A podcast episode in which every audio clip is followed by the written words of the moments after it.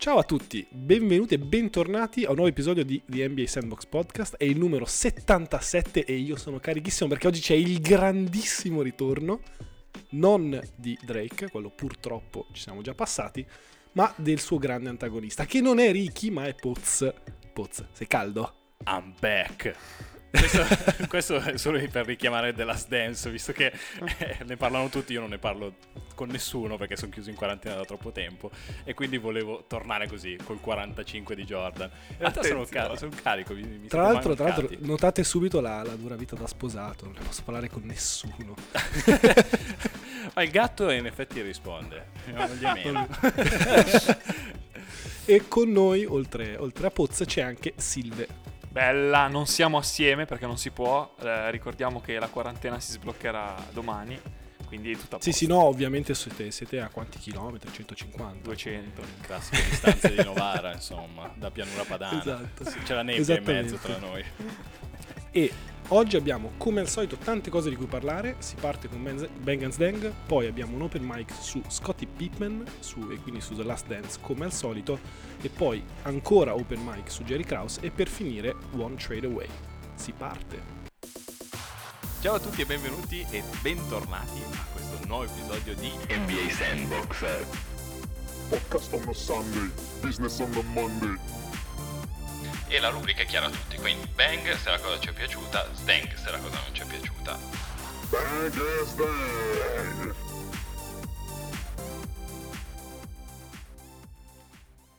Benissimo, quindi come dicevo si parte con la prima rubrica, che è un grande classico, e visto che abbiamo Silve con noi, si parte con... Bang e Stank! Eh, che, poi, che poesia. Ho, ho che i brividi, ho i brividi. Allora, il primo Bang Stank di oggi è su, stranamente, Michael Jordan, un, un, personaggio di cui si sta parlando molto poco e devo dire, lo dico già anticipatamente, di riflesso LeBron James. Infatti è un suo ex compagno di squadra, il non indimenticabile Channing Fry, che ha detto, non testuali parole perché non le ho davanti, ma fondamentalmente Jordan era uno scorer, mh, mm, pochi oggi vorrebbero giocarci assieme con un giocatore così fondamentalmente egoista. Bang o Sdang? Io parto subito con uno stang per Channing Fry e cito la risposta di Matt Barnes esatto. e dire, vabbè, perché sei un mollo. detta, sì, sì, sei un mollo perché se no, cioè, se no vai con Michael, vince stai anche zitto. Un po' come hai fatto con LeBron. Sì. no, ma infatti vogliamo dare un bang sulla Matt Barnes che ha dato la risposta più epica su Twitter che tu possa dare. Vabbè, ma è un bang per la vita Matt Barnes. Sì, no, cioè, infatti io do sdang alla polemica veramente trita e ritrita del eh, Jordan uno score, Jordan più completo, chi è meglio, chi è meglio, chi è peggio, però diciamo che se poi sfocia in una bagarre sui social tanto in cui Matt Barnes domina. Cioè, esatto. eh, per me allora a quel punto diventa bang, facile. Ma anche, anche, perché quando te lo dice un ex giocatore che, fai, che sei un molle fai schifo, è sempre bellissimo. Sì, esatto. Perché sicuramente l'ha preso da tutti, ma quando lo prendi da un ex giocatore proprio... Sì. E poi quando lo prendi dire? da uno ama- che in questo momento è tipo amato da tutti, esatto, lì, lì proprio esatto. aia. Eh, ma tra l'altro, quanto ha svoltato Matt Barnes nell'opinione pubblica? Sì, assurdo. Cioè, lui, lui era uno dei giocatori più odiati della storia. Ma anche perché vogliamo dire che tra lui e Stephen Jackson, tutte e due avevano la stessa reputazione, però sono due personaggi completamente diversi. No, no, io li adoro. Cioè, Matt Barnes comunque è sempre sul pezzo. Stephen Jackson parte alla deriva. io, io, lo amo, solo Come perché Stephen Jackson Diamond. ha la risata di Samuel Jackson sì. quando parte, quindi io lo adoro ma anche come lessico credo che siamo lì. Eh. Esatto, esatto. Comunque, parlando appunto di All the Smoke, direi di passare al secondo Bang Dang. Questa settimana, per l'appunto, Jason Tatum è stato su All the Smoke in cui ha detto tantissime cose, ma quella che forse ha fatto più, ma neanche scalpore, quella che ha fatto più impressione è il fatto che lui voleva assolutamente essere draftato dai Phoenix Suns piuttosto che dai Boston Celtics. Bang o Sdang?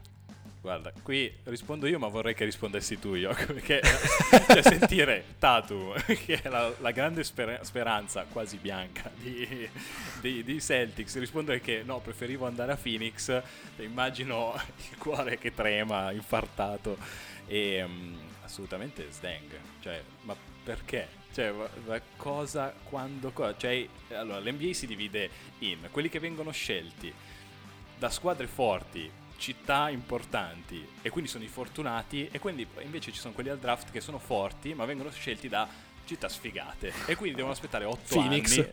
Esatto, tipo Phoenix, devi aspettare 8 anni, come sta facendo Devin Booker, per andare poi nella tua squadra dei sogni, riunirti, non so, con Cat, non so con, con chi vuole andare Devin Booker. C'era, c'avrà anche, ho, ho visto una, una, una proposta dei Knicks che adesso stanno, stanno ritornando ovviamente le No. proposte dei Knicks, i Knicks che torneranno grandi e, um, e quindi devi aspettare 8 anni. Quindi dico, tu hai avuto fortuna, perché tra l'altro con lo scambio di Fultz, cioè poteva andare molto peggio, sei finito ai Celtics, cioè, e vai, stai tranquillo lì. Io invece ah, sono d'accordo, il punto di vista di Poz ci sta, eh? niente da dire, perché Boston città fortunata, tra virgolette, per il basket.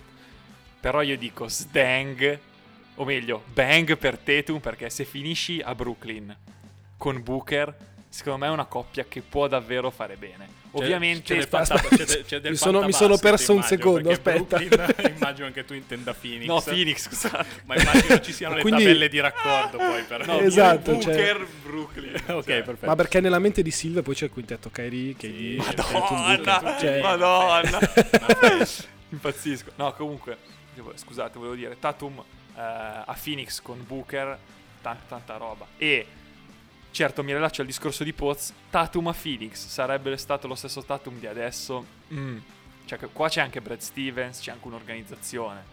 Phoenix, cioè dire che non c'è un'organizzazione è brutto, ma quello che sembra è che non ci sia. Tutto cioè. vero. L'altro in tre anni quindi il il Phoenix avrebbe potuto, vabbè, oltre a Booker che era già lì, quindi Tatum e Doncic. Eh, invece no. Eh, eh, invece, Invece no. Josh tra l'altro, Jackson tra l'altro e- Tatum che dice ricordo. No, perché eh, Ayton. Ayton. Tatum che Cioè. dice eh, No, quando ho fatto comunque il provino Poi sono andato anche a Los Angeles E i miei agenti hanno detto No, no, no, ma cioè Toglitelo dalla testa Tanto sicuramente alla 2 prendono Lonzo E io Ah però bravi quelli dei, dei Lakers No, non prendiamo Tatum Lonzo sicuro Tatum guarda levati Comunque, se per dare la mia opinione, visto che è stata caldamente richiesta, ho una visione estremamente diversa dalla tua pozza. Secondo me è un bang assoluto.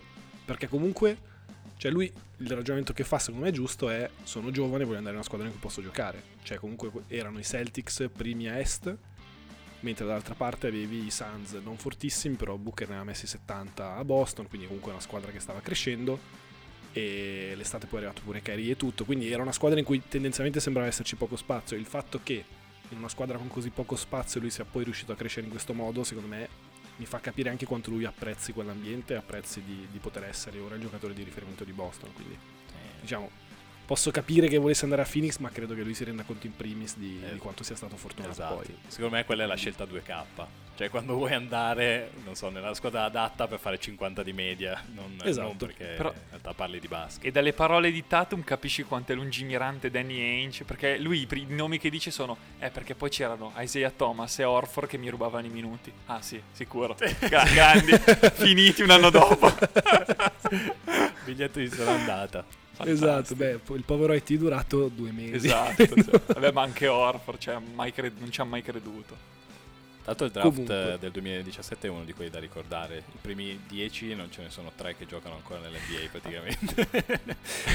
cioè salviamo Tatum ovviamente, Lonzo sta forse tornando, Jonathan Isaac, Fox, No, beh, Mark cioè, Cannon.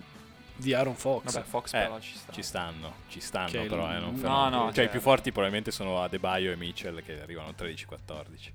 Sì, sì, esatto. Quindi Beh, i due, due forti dopo Tatum. sì. Tatum e Fulz, scusate, bisogna sempre. Ma- Comunque, Va bene. passerei al prossimo Bang Dang, dove cedo volentieri il posto al nostro economista, resident economist del nostro podcast, a.k.a. Poz, per parlarci un attimo dei Dinwiddie Coins. I Dinwiddie Coins, allora, devo ammettere che ci ho messo un po' perché sono quelle cose che non ti aspetti, cioè di Windy ne sta sparando da quello... Devo ammettere che durante la quarantena non è che mi sia dedicato così tanto, a parte Last Dance ho un po' perso traccia dell'NBA come tanti, quindi adesso sta rimacinando e quindi torno anch'io. Allora, di Windy, dopo aver proposto delle soluzioni particolari su come tornare e quando tornare a giocare, adesso ne è uscito con un'altra. Ha deciso di fare una raccolta fondi su GoFundMe ok?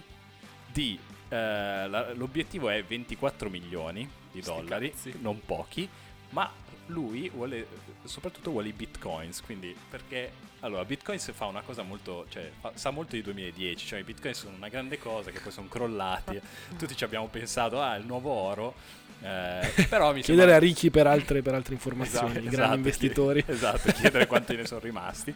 Adesso, vabbè, crisi, poi il bene rifugio, invece che l'oro sta diventando, visto che il petrolio anche è caduto, vabbè, ma non perdiamoci. Dinwiddie riporta in auge il bitcoin dal nulla. Dicendo sono io il grande investitore. sono io il grande investitore, ma il bello è che se mai raggiungesse la cifra di 24 milioni eh, tradotti in bitcoin o meno, il bello è che questa, quindi una raccolta fondi fatta dai fans, lui tra l'altro ci dice che non vorrebbe che i proprietari delle squadre partecipassero, perché vorrebbe che grazie a questi fondi i fans decidessero dove andrà a giocare. Quindi poi lui andrebbe a giocare al minimo salariale nella squadra de- scelta. Allora, Ma coraggio. l'altro- Bengals La- Dang la- non so neanche Io dico bang per il, co- io dico bang per il coraggio. Fi- figurati dove puoi finire. Sì. Cioè, se i fans, ti- se, se i fans dicono "Di questo gli do 24, cioè in tutto gli diamo 24 milioni, mi sta- ci sta talmente tanto in culo che lo Sì. spediamo a fare, non so, la riserva di Rosiera a Charlotte. Cioè, Sì, ti sì. spari. Beh, tu, tu non la faresti per 24 milioni? Capito. Eh, Secondo me, secondo me farebbe molto, di- molto peggio. Esatto. Io- però cioè, diciamo che se Allora, comunque per gli aggiornamenti, visto che poi eh, diciamo la matematica poi brucia, io che a te lancio il Dang in realtà su per ora abbiamo raccolto 944 dollari. Ah, neanche Mila. No, cioè, dollari. Mila. Che amarezza. Immagino, immagino che questi siano tutti i vari proprietari. No, perché a me quello è l'elemento che fa ridere. Cioè, spero che non siano i proprietari a mettere i soldi. Cioè, poi penso ai 30 proprietari NBA che dicono: Ma questo chi cazzo? Ma chi è?" lo vuole? Ah, esatto. Allora, No, mi sembra allora, tra lui e Kairi comunque una bella coppia di scoppiati. sì, sì. No, wow, wow, wow, wow. Allora, visto che torno, spezzo anche un'arancia a favore Bravo. di, di Widdy. Eh, non- nel caso non raggiungesse l'ambiziosa cifra di 24 milioni di dollari, tutta questa cifra viene donata in beneficenza. Ah, ok. Quindi Onesto. si è onesto. salvato proprio in Onesto. corner come il Borussia Sì, certo, Dortmund. però per un giocatore NBA dare forse 900 dollari in beneficenza non è la cosa Sì, migliore. di si sempre, potrebbe però. impegnare. Secondo me l'ultima donazione la fa lui e ci mette due, due soldi. Oh, raga, siamo arrivati proprio lì eh, a 22 milioni, incredibile. Incredibile, pazzesco. Vabbè. Va bene, e rimanendo in tema di, di soldi, vi lancio l'ultimo Bang Dang. Questo è un po' a sorpresa, non, non vi ho fatti preparare su questa cosa. Però fondamentalmente in questo momento, da, in primis da Chris Paul, ma un po' da, da tutte le stelle NBA, c'è una fortissima spinta per, per ricominciare la, la stagione. Perché? Perché una proiezione, una prima proiezione del salary cap per l'anno prossimo fa meno 30 milioni di dollari. Bang o sdang su questa proiezione? È dura, non saprei se dire bang o sdang perché poi mi rimangio sicuro. Ti dico sdang per Chris Paul, Mm. Che come prima cosa fa vedere ancora una volta che pensa ai soldi A vincere, esatto. e non a vincere. Quindi voglio dire, già non è che hai questa immagine del vincente. Se poi te ne esci con queste cose, cioè, non so, non. Quando vedo Chris Paul penso a tutto tranne che a un personaggio così. E invece poi tutte le volte mi smentisce. Quindi, boh, cioè, se devi farti odiare, va bene, hai vinto te. Fine. allora io darei un bang a Chris Paul che secondo me era l'MVP. Secondo me gli brucia ancora di più perché non è mai stato un vincente. Però tra l'altro era uno dei miei personalissimi MVP della stagione. Buttata, eh, gettata alle Sì, ortiche con il virus cinese, come direbbe il suo, il suo presidente. Non Oklahoma, ma Trump. Eh, quindi in realtà a lui da- darei un bang, però assolutamente sdenga la proposta. Cioè, bah, lo sport, ho visto ieri le partite della Bundesliga. No, è imbarazzante. È imbarazzante. Lo sport senza tifosi non funziona. Ci sono cose più importanti a cui pensare. Lo sospendiamo, ci guardiamo i gamer come, come Esatto. Drake che a Monaco fa i gran premi e basta. Cioè, Ma tra l'altro, secondo- la, la mia teoria è che Chris Paul, fondamentalmente, dopo. Non so se vi ricordate quando Steph l'ha messo col culo per terra sulla linea di fondo. beh, chiaro. Questo tipo sette anni fa. Secondo me, in quel preciso momento, tipo, gli si è infranto il cuore e ha detto: Ok, non vincerò mai. A sto punto, more money, the better. Finito. solo i soldi. Da quel momento in poi a me frega cazzo, solo i soldi. Certo, sì, sì, sì. Quindi, chiaramente, anche per me è un, un grande sdang a, a CP3 e un po' a, tutta- a tutte le stelle che stanno spingendo per questa cosa, LeBron in primis che, che vede insomma durante The Last Dance vede un po' erodersi la sua, la sua legacy. Esatto. Comunque direi a questo punto abbiamo finito Bang Dang e si passa a Open Mic e come vi ho appena anticipato si parla di The Last Dance. Direi Incredibile. uno dei grandi, esatto, incredibile, uno dei grandi protagonisti di questi, di questi episodi, ma un po' di tutta la serie, oltre a LeBron, direi chiaramente è, la sua, è il suo Batman, eh, scusate, il suo Robin, eh, fondamentalmente, Scottie Pippen. Hai detto LeBron? Che- Esatto, sì, ci sono delle. Ma tro- Sono- per, chi, per chi- per chi ascolta, poi ci sono i raccordi. Cioè, LeBron e Michael Jordan, Brooklyn e Phoenix. Se vi Esatto. state perdendo, cioè, tranquilli, è quarantena, è post quarantena, è normale. Madonna. No, perché tra l'altro ho un foglio su cui ho i nomi Pippen, Jordan e LeBron, quindi mi sto confondendo in qualsiasi modo. Foglio da Va bene, punti, ri- solo. Riprovo, ora leggo letteralmente quello che c'è scritto. Allora, Pippen, chiaramente il Robin di Jordan, ovvero quando un complemento diventa. Oggetto. Ah, ok. Oggetto, hai detto oggetto. Ti darei un pugno solo se fossimo nella stessa stanza. che, che- che fatica. Allora, direi uno dei, forse il più grande gregario di tutti i tempi. Sì. E appunto su Last Dance abbiamo un po' visto la- intanto l'apprezzamento dei compagni per un, per un giocatore, non tanto per le sue skills, ma per il suo modo di, di comportarsi con, con il resto della squadra, nonostante abbia avuto delle uscite più o meno infelici nel corso della, della sua carriera coi Bulls. Però abbiamo in particolare visto come la sua personalità si complementi perfettamente con quella di Jordan, ovvero con il, con il dittatore, con il tiranno. E insomma, voi cosa ne pensate? Nel senso, io l'ho, l'ho trovato estremamente interessante perché forse è il lato di Scotti che nessuno aveva mai visto. No, oggettivamente inizio io perché tanto così dico tutto quello che c'è Tanto da io dire. Last Dance non l'ho visto. tu non sai neanche chi è Pippen. Però, allora, a parte sì, conoscere Pippen, diciamo, come il grande secondo di Michael Jordan, il grande difensore, poi iniziare ad avere più sfumature del suo, del suo personaggio, secondo me aggiunge, ovviamente. Ehm, io l'ho apprezzato molto più di quel che potessi pensare. Cioè, immaginavo che la mia reazione fosse ah, il beta di Michael Jordan, cioè uscirà quell'aspetto lì. Invece riconosco un atteggiamento che eh, credo che sia fondamentale, cioè nel senso ci sono gli alfa e ci sono gli aspiranti alfa e poi ci sono i beta, ma ci sono anche i top beta, cioè voglio dire, lui sapeva di magari non avere ha delle caratteristiche tecniche per cui poteva essere il realizzatore finale che ti decideva le partite, quello non ce l'ha, però poteva essere il grande complementare. E in effetti puoi essere, ave- avere quella consapevolezza di come puoi aiutare una squadra per essere la più forte secondo me di tutti i tempi ehm, ti dà, mi dà la pienezza del giocatore. Cioè un giocatore tra probabilmente i primi me, 15 e i primi 10 per consapevolezza de- di basket proprio. Cioè, e non- forse non solo basket cioè capire qual è il tuo ruolo e farlo eh, perfettamente No, certo, guarda, io ti dico, senza aver visto The Last Dance, ma avendo visto un bel po' di partite di, di Pippen, non solo nei Bulls, ma ultimamente, dato che mio padre guarda tantissime partite di Team USA, perché gli ricorda i fasti che furono, eh, allora dice, io guardando Pippen giocare a Team USA dico, cazzo, quando entra Pippen, la squadra comunque anche lì cambiava. eh sì Cioè, sono d'accordo a parte che con tuo mol- padre No, no, mol- mol- molto, proba- molto probabilmente gli altri non è che avessero... Cioè, ok, Team USA deve vabbè. vincere, ma non è che lo... s- Cioè, Certo. un po' di scazzo c'era. Pippen entrava come fosse sempre una Finals NBA, cioè lui andava a un altro ritmo anche rispetto ai suoi compagni, sì, sì. difendeva, cioè, difendeva come fosse una Finals NBA, eh, scelte giuste in attacco, tra l'altro degli ottimi passaggi, cioè giocatore totale che come dici te ha saputo qual era il suo ruolo, ha detto io faccio questo per vincere, comunque sono col giocatore più forte di sempre Sì. e se il giocatore più forte di sempre dice che ha il 90 99-100% della fiducia su di me, cioè voglio dire, l'ha detto il più forte di sempre, non l'ha detto Booker. Sì, è vero. per dire no no no No, no, è, è il giocatore più forte di sempre che ha fiducia in te, voglio dire. Eh, cioè, se non è questo riconoscimento. no no certo. E, e infatti no, su, su questo mi riallaccerei perché secondo me uno dei, dei momenti più interessanti per quanto mi riguarda è quando stanno un po' parlando della stagione, credo, sì, la stagione del 96, quindi di- del primo anno in cui arriva Rodman, Sì. e stanno un po' descrivendo quella, l'assoluta unità di intenti e il perfetto funzionamento della squadra, dove hai Rodman che è il giocatore di effort, che prende rimbalzi, difende il giocatore sporco, hai Jordan per carità, l'apice, quello che fa canestro, il più forte, e poi hai Pippen che fa un po' da raccordo, difende, però è il creatore di gioco. Ed è una, una prospettiva che non avevo mai, mai sentito su questa squadra, però mi ha, mi ha subito rimandato a quella che secondo me è la, la seconda più grande squadra di tutti i tempi, cioè i Celtics dell'86.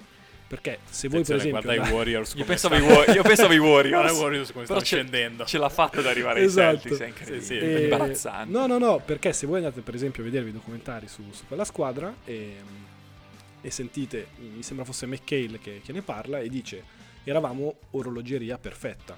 Cioè ognuno aveva un ruolo, ognuno faceva il suo mestiere e poi c'era Larry che era lo- l'orologiaio e faceva girare tutto.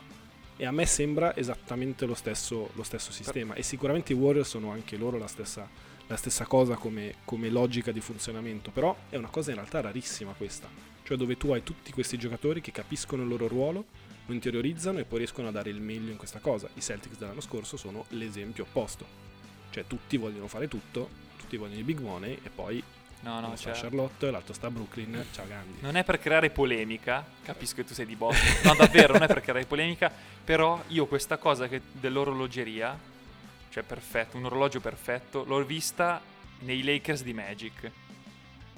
Ah, proprio al cuore vuoi andarlo a pugnalare. No, no, però è vero, cioè però è vero, erano... Ma aspetta, però tu, cioè, tu mi stai dicendo che l'hai visto in loro e non l'hai visto nei Celtics, perché se l'hai visto No, in l'ho loro vis- sono l'ho d'accordo, visto ma più in tu lo- l'abbia visto negli No, altri, l'ho visto più in loro che nei Celtics. Cioè, secondo me eh, il gioco dei Lakers era organizzatissimo, quel poco che ho visto. eh. E invece i, i Celtics, cioè il talento di Larry, secondo me eh, veniva fuori. Cioè, quando c'era il momento Quanto, di crisi. quanto sei di becero. Che- quanto Eh, sei però è becero. vero. Invece, secondo me. Cioè, questo è proprio. Loro erano più orologio degli altri. Eh, invece, guarda che invece guardando i Lakers era proprio passaggi, tic ta ta ta, passaggini sul tra virgolette perimetro, perché il perimetro era due metri dentro l'area da Tra tre. l'altro. passaggini due, de- due me- due metri dentro l'area da 3 e poi cioè, tirava uno da solo. Anche Worthy aveva il ruolo più o meno di Pippen. Quindi voglio dire, anche, anche quei Lakers là mi ricordano quello che Allora. Se vuoi, se vuoi Silve, un giorno ci guardiamo un po' di partite dei Celtics. No, esatto. 86 Infatti, e inter- possiamo parlare. intervengo io perché sento che Yoka adesso è in una fase emotiva, Esatto. immagino. Quindi, microfono. quindi lo aiuto un attimo a riprendere il discorso perché uno invece dei passaggi che io non conoscevo era gara 3 nell'anno in cui Jordan decide di andare a giocare a baseball. Lasciamo tutte le polemiche del- delle scommesse, eccetera, da parte. Quindi rimane la squadra di, di Pippen. Arrivano a gara 3 contro New York, due secondi da giocare, c'è da fare l'ultimo tiro.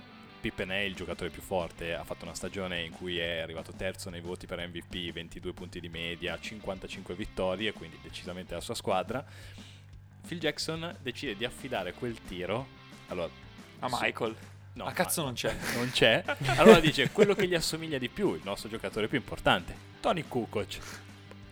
Cosa? il- quello che abbiamo su- se- elogiato per 10 minuti adesso di Pippen, che conosce il suo ruolo, sa di essere il secondo, così lì parte per la tangente e si rifiuta di entrare in campo. Quindi quello secondo voi è una mossa da diciamo passivo-aggressivo, cioè una volta sei sempre stato secondo, arriva il tuo momento, hai un'occasione per entrare nella storia perché oggettivamente quella, quella serie, se va bene lui può andare a giocare le finali, potrebbe anche diventare campione, magari si parla di Pippen in un altro modo ti parte l'embolo perché, perché volevi, cioè, perché hai subito tanto e ora vuoi, vuoi darle tu o è, è un momento di debolezza, ci sta a È un pace. momento di, bo- di debolezza. Secondo me è proprio il momento del beta quello, purtroppo.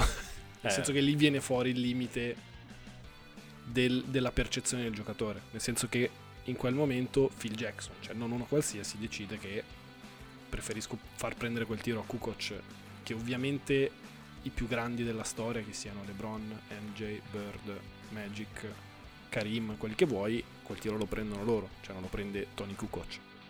Però dall'altra parte, secondo me, per esempio, fa, non so, a me ha fatto molto riflettere sulla- su quello che noi sappiamo e su quello che noi pensiamo anche di Tony Kukoc, che è sempre passato un po' in, in secondo piano, però è cioè, un giocatore stratosferico.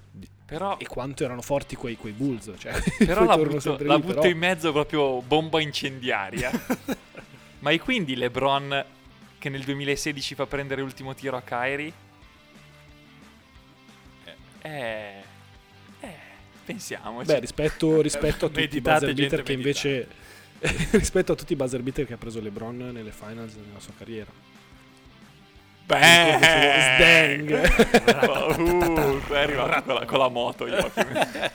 No, eh, però bravissimo Silvio perché mi ha dato un assist perfetto di dove volevo andare ad allacciarmi. Perché quando dicevo appunto che Jordan e Pippen si- sono un complemento perfetto da un punto di vista di personalità, perché è Jordan che è il killer sia verso l'avversario che verso i suoi compagni, e poi invece Pippen che è riconosciuto un po' più come il crocerossino, quello che ti tira su, ti dice dai non te la prendere, Se- è se- bullo, sento un ci po' pensare. sminuito il ruolo di Pippen e vorrei Il crocerossino. ma, ma, diciamo sottolineando questa tua presa di posizione Esatto. subdola di- e questa è la mia difesa Perché hai qualcosa contro i crocerossini? Sì.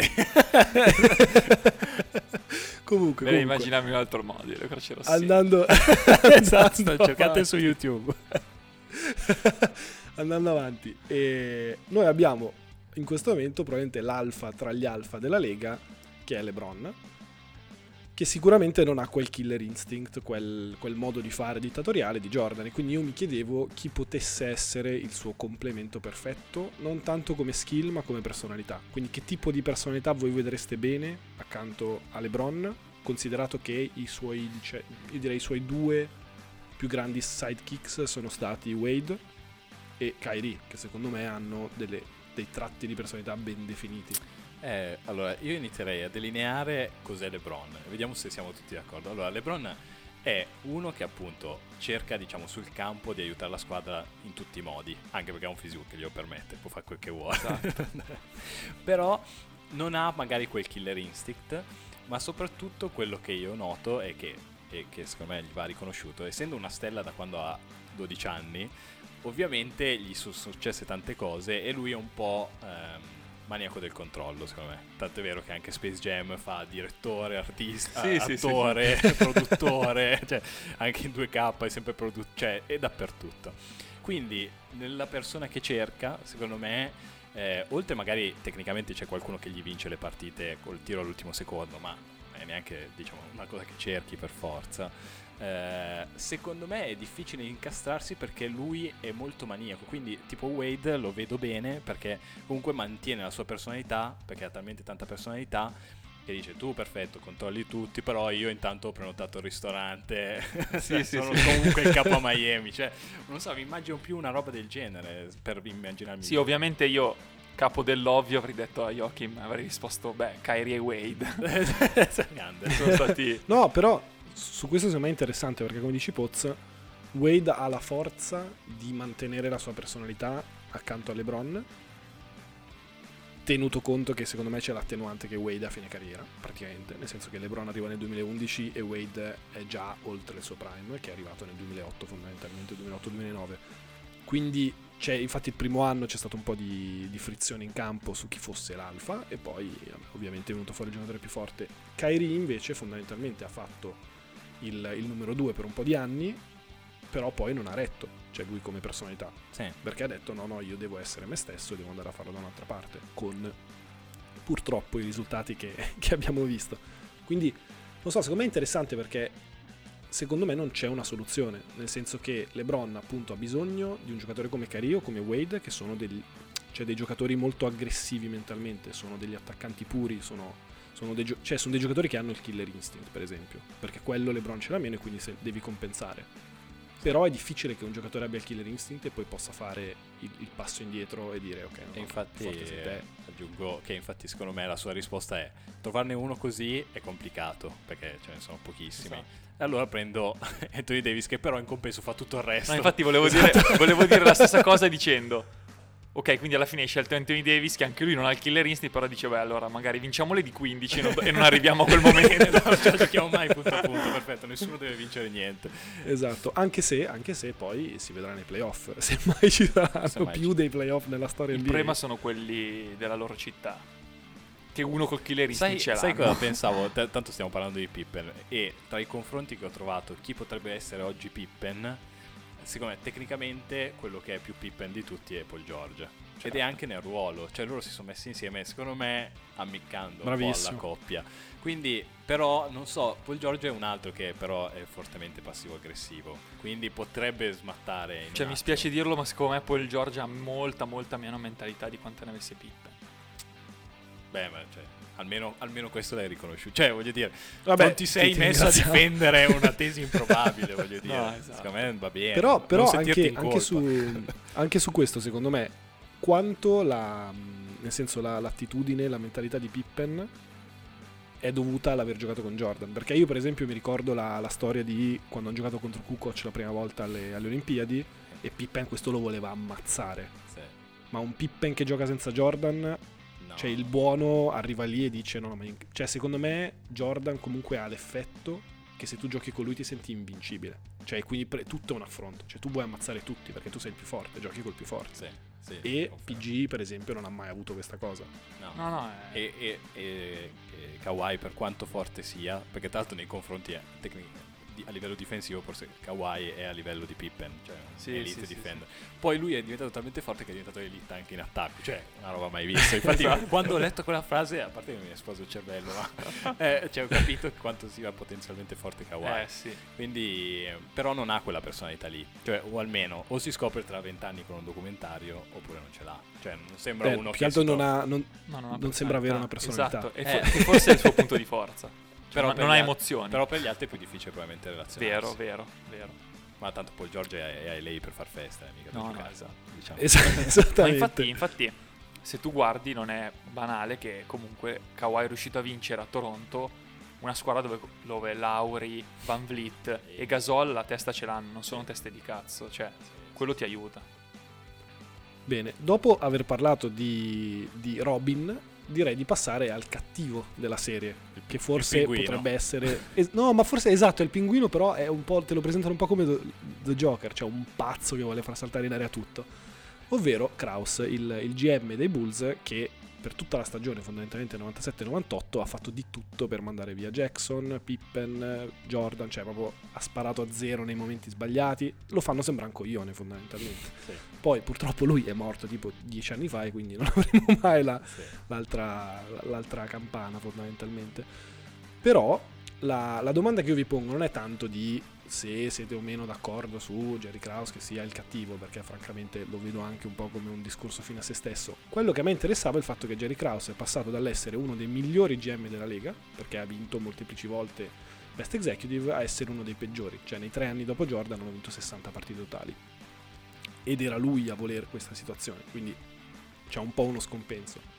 La mia domanda è, Jerry Krause arriva nell'85, un anno dopo aver trovato Jordan, quindi aver, aver scelto Jordan, crea la squadra attorno a Jordan, quindi questo sicuramente è un merito, e poi prova a rifondare il post Jordan, in quello che diventa un demerito. Secondo voi è più difficile arrivare, trovare la stella e costruirgli qualcosa attorno, oppure appunto rifondare e costruire da zero? E secondo me ci sono anche tanti esempi di questa cosa, per esempio LeBron, dove nessun GM in realtà tolto forse un paio di anni nella, nella seconda volta a Cleveland, sono riusciti a costruire qualcosa attorno.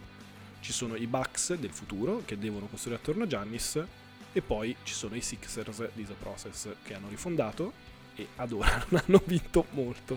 Secondo me eh, è molto più difficile rifondare. Cioè, se hai la stella e se hai una stella e quella stella è, del tipo Michael Jordan, ora coi secoli in mano si fa la storia, ma chissà cosa sarebbe successo se al posto di, cosa ne so, Ci Pippen fosse- ci fosse Barkley, ma cioè dico così, è proprio un nome a caso, però nel senso molto probabilmente avresti vinto uguale. Eh, secondo me rifondare è dura anche per la mentalità che devi avere, cioè tu devi dire ok, io, de- io sono un GM e, de- e devo vincere tra 3-4 anni. Cioè è sbagliato i GM di oggi, molti ce ne sono, che magari prendono due stelle a caso, medie, per provare a vincere subito e poi si stampano contro un palo e quel vincere subito scambiando le tue scelte vuol dire non vincere per 12 anni, cioè Portland. Sacramento. Giusto per fare due esempi a caso. caso. Bello hai Lillard, bello hai McCollum, bello non vincerai mai. Però non lo so, secondo me la, la questione non è così semplice, nel senso che abbiamo tantissimi esempi nella storia di stelle, ma stelle vere, cioè giocatori più- tra i tre più forti della Lega che si trovano in situazioni disfunzionali e se ne devono andare. E appunto io ho il, il sospetto, non il timore perché non sono così particolarmente legato alla squadra, che Giannis se ne andrà dai Bucks entro breve, perché la situazione salariale è già quello che è, hanno già fatto secondo me una serie di stronzate e quindi non, non riusciranno a sbloccare questa situazione e creare una squadra che sia davvero, diciamo, rodata che sia davvero costruita attorno a un giocatore di quel tipo. No, Dall'altra parte, scusa, finisco con LeBron, abbiamo visto la stessa cosa, cioè la prima Cleveland un disastro, cioè una squadra senza tiratori, quindi i Celtics collassavano l'aria e LeBron ovviamente non riusciva a rendere al meglio. Abbiamo visto Miami che lentamente, ovviamente col genio di Patrelli dietro, si è costruita in un certo modo. E poi abbiamo visto, secondo me, l'apice, ovvero la, la- la Cleveland con LeBron e tutti i tiratori che tiravano qualsiasi cosa. No, infatti, secondo me va riconosciuto a Kraus che eh, la sua grande abilità, come viene testimoniato dal presidente quando parla di lui, l'unico che prova a difendere, cioè che cioè, è abbastanza geniale aver messo tutti i pezzi insieme nel modo migliore. Questo perché quando vai a trovare Rodman diceva praticamente solo lui ci credeva. Solo lui ci credeva e pensava che potesse essere utile. Invece a San Antonio l'avevano etichettato come il diavolo e non lo volevano, non lo volevano più. Invece lui va a rischiare e quindi fa la mossa giusta. Quindi secondo me è più difficile sicuramente mettere insieme il, um, la squadra intorno e rifondare. La risposta è più difficile rifondare perché trova la stella, perché senza stelle non vinci. Però non è così semplice dire vabbè dammi Jordan e vinco anch'io probabilmente perché vabbè Jordan sì. Jordan- dammi Jordan e vinco anch'io. Però da lì in poi devi su- sempre mettere insieme tutti i puntini perché secondo me Jordan davvero c'era andato già vicino tre anni prima probabilmente che mettessero tutti i punti insieme perché è lui. Però gli altri secondo me c'è una grande attività del general manager di tutto in realtà l'ambiente l'allenatore giusto quindi va riconosciuto che secondo me la, la risposta è più difficile rifondare perché trovalo Jordan però se ce l'hai non farlo andare via l'esempio che facevi di Bucks Yok, mi sembra evidente non eh, hanno sbagliato delle mosse probabilmente e, e Be- quello- bello il contratto a Bledsoe, eh, bellissimo. ma anche Middleton, cioè sì, è un buon Esatto. giocatore sicuramente, ma ti basta per tenere, per tenere Giannis e tenendo conto che uno come Giannis a Milwaukee più. No, no, esatto. Uno dei, dei grandi problemi, secondo me, è anche quello di, eh, di chi hai messo intorno a Giannis. Cioè, non c'è un Pippen, non c'è un Clay, non c'è niente di tutto questo. Hai sopravvalutato forse Middleton e hai sperato che riempirti di tiratori ti avrebbe portato da qualche parte. Ma Giannis ha bisogno di possiamo- qualcosa di ben più forte, secondo me. Po- possiamo dire che Middleton sta ancora campando di rendita da quella serie che ha fatto Sì, sì, nel Sì, sì, 2017. Sì, assolutamente. Sì, che ha segnato qualsiasi cosa, tirava all'80, sì. grazie. Non so ancora invece Bledsoe su che cosa stia vivendo, su che ricordo stia vivendo, perché oggettivamente... Quando- Sui chiodi che tirava detto- Phoenix, forse. Boh. Raga, Bledsoe sta sopravvivendo su quando ha twittato I wanna live e ha detto no no ma ero dal parrucchiere. In effetti ci sta. cioè uno così come puoi non volerlo. Ma... Comunque, parlando di direi di Fanta, di Fanta Basket Bravo, ormai, Bravo. arriverei alla prossima e ultima rubrica, ovvero One Trade Away. E che in genere è una rubrica in cui noi cerchiamo di, di pensare a quella che può essere la trade, una trade per far fare un passo decisivo in avanti a una squadra, a sto giro Bleacher Report ha deciso di fare il lavoro per noi. Quindi hanno messo 14 trade Grazie. eh, che, delle squadre, che tutte le squadre NBA potrebbero fare e noi ne abbiamo selezionate alcune da discutere. Quindi, essendo che è un personaggio di cui abbiamo già parlato oggi, direi di partire da quella, secondo me una delle più calde, ovvero gli Spurs ricevono Chris Paul, Oklahoma riceve Rudy Gay, Patty Mills, Trey Lyles e una scelta al secondo giro. Cioè, di cosa stiamo parlando? Un sogno.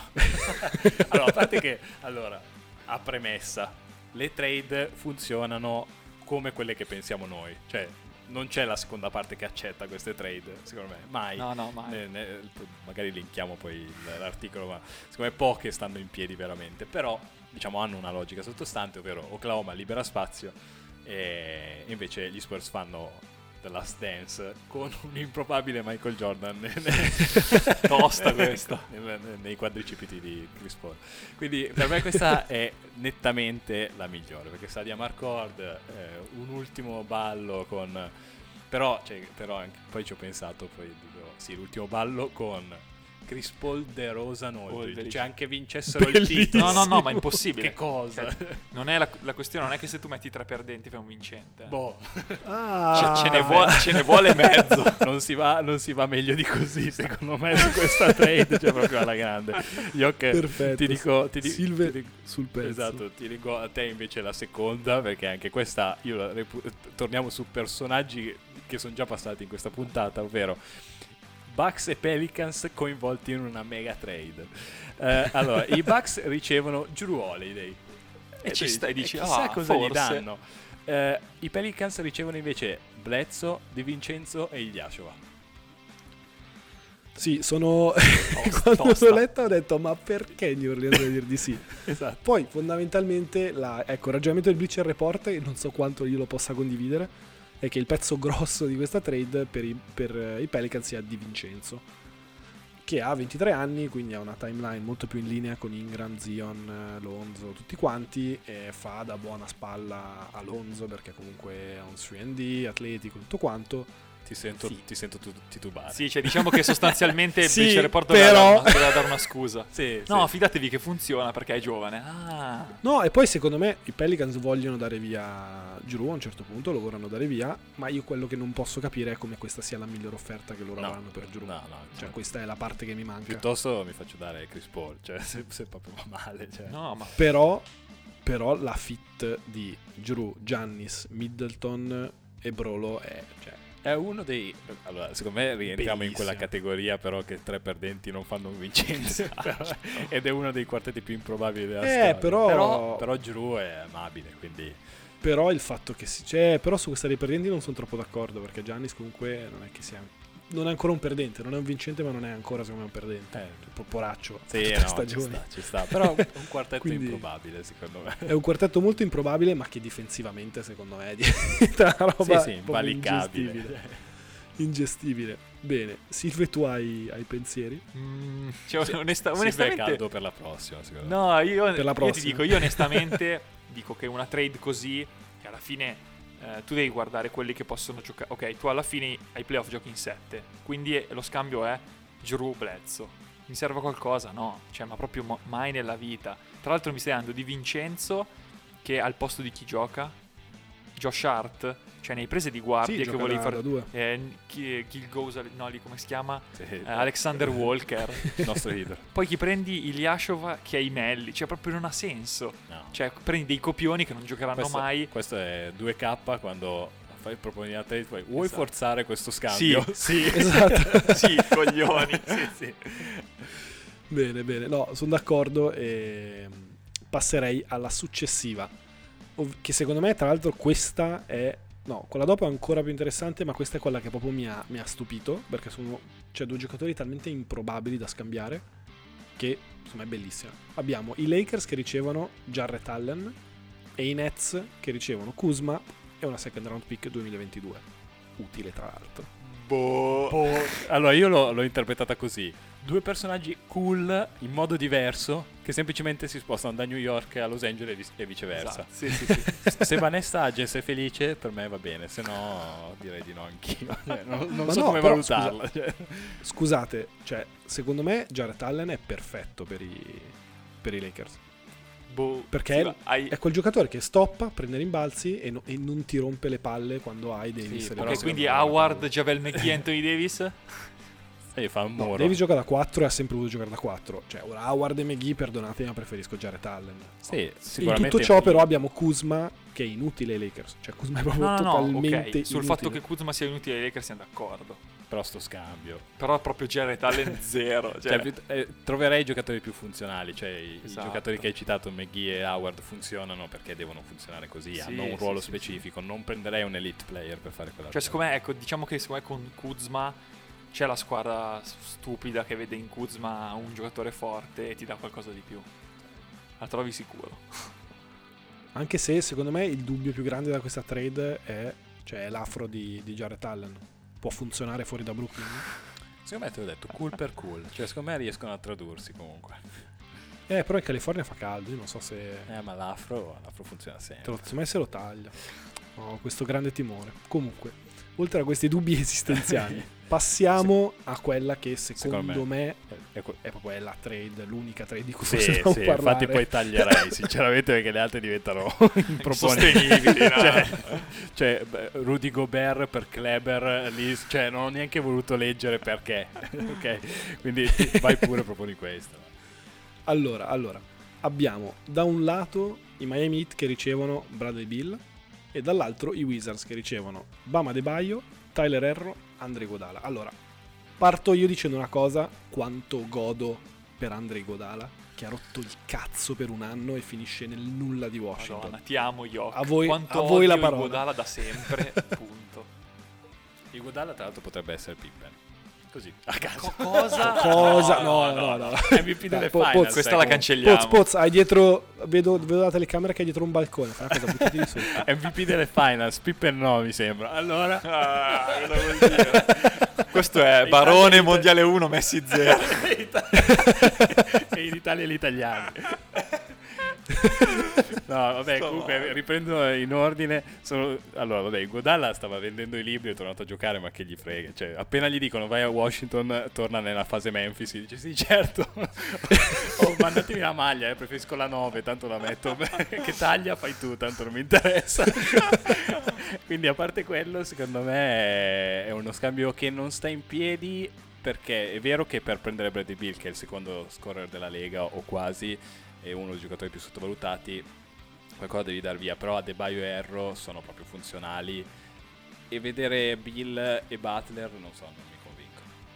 Io sono d'accordo con, con Poz nel senso che Adebayo è talmente perfetto per questi hit che secondo me non se ne privano per prendere Bill che va a pestare i piedi tra virgolette a Butler. Quindi no. Ok che forte e più forte ci stanno, anche come diciamo tutte le volte, non è che se metti LeBron e Giannis che schifo, però davvero qui privarti da Adebayo per prendere Bill forse No, non è infatti. quello che serve a Miami.